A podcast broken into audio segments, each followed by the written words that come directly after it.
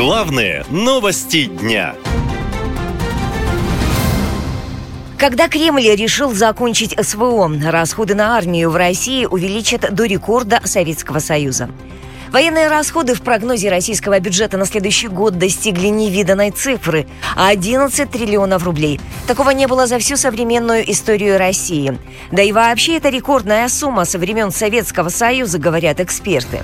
Впервые в российском бюджете военные расходы превысили социальные, причем в 7 раз – Национальная оборона займет в новом году треть всех расходов госказны.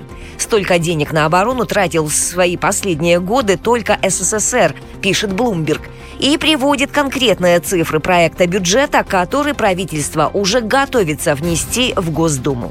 Как показывают цифры, военные расходы России в следующем году вырастут втрое по сравнению с последним мирным 2021 годом. На военные цели власти потратят почти 11 триллионов рублей, тогда как в 2021 и 2022 годах эта статья расходов не превышала 3,5 триллионов, а в 2023 году 6,5 триллионов рублей. Военные расходы в 7 с лишним раз превысят бюджетное ассигнование на образование и медицину. На эти цели планируется, как и раньше, потратить в среднем по полтора триллиона миллиона рублей. На войну уйдет денег в три раза больше, чем тратится на национальные проекты и пенсии.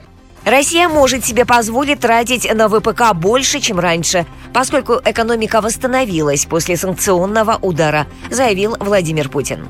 В целом, можно сказать, что этап восстановления российской экономики завершен.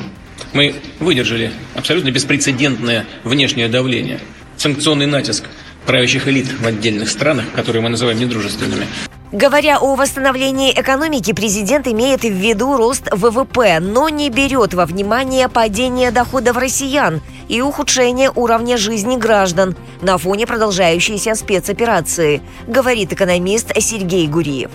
Путин имеет право так сказать, если мы будем смотреть на ВВП. Действительно, по данным российском ВВП, спад преодолен. Другое дело, что, конечно, с точки зрения качества жизни, это совершенно другие цифры, потому что большая часть сегодняшнего ВВП, что речь идет о 11 триллионах рублей, это 7% российского ВВП, идет на военные расходы. Военные расходы — это те самые ракеты и снаряды, которые расходуются на убийство украинцев, никоим образом не повышая уровень жизни российских граждан. С точки зрения качества уровня жизни российских граждан ситуация плохая. И если в следующем году на содержание армии и производство оружия власти хотят потратить 11 триллионов рублей или каждый третий рубль из госказны, то расходы по социальным статьям планируют планируют снизить, отмечают эксперты.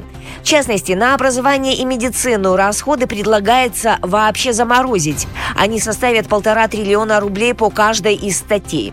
То есть в семь раз меньше, чем траты на армию. Данные бюджета на 2024 год свидетельствуют о том, что Россия намерена воевать на Украине долго, считает доктор экономических наук Игорь Липсиц. Ну, во время Великой Отечественной войны СССР так тратил. Россия сейчас так потихонечку движется к вот тем страшным цифрам времен Великой Отечественной войны. Еще не догнала, но движется. Запланированы огромные военные расходы не только на 24 но и 25 год. Так что в этом смысле планы на длительные военные столкновения, они прямо заложены. То есть уже получается, что у нас будет 22 23 24 25 считайте, 4 года государство как бы собирается воевать на территории Украины уже почти как продолжительность Великой Отечественной войны. Вот картина такая. Ну а чем больше денег в Кремле выделяют на спецоперацию на Украине, тем меньше остается на нужды россиян. В Госдуме предлагают обеспечить пенсионеров продуктовыми карточками и бесплатной едой, у которой истек срок годности. По мнению первого зампреда Комитета по просвещению Яны Лантратовой, цитирую, «это будет хорошей поддержкой не только для пенсионеров, но и для социально уязвимых категорий населения». А в Госдуме хотят поощрять предпринимателей налоговыми преференциями, чтобы они организовывали полки с просрочкой для пенсионеров. Наша лента. Коротко и ясно.